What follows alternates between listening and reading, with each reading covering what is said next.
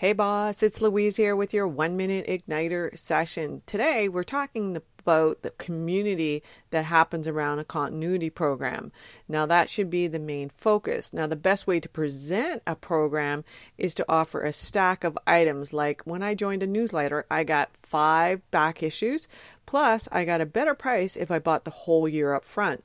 There are other offers that you can do, like a video course that you've created that doesn't require your personal time.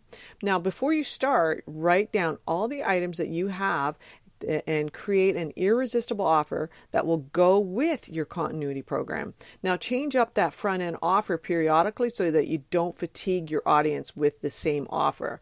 The best way to get members in is to open and close that program yearly or twice a year, maybe, and that creates that urgency and scarcity. And this is coming from the membership king, Stu McLaren. Thanks so much for listening. Go to louisecorville.com. Bye for now.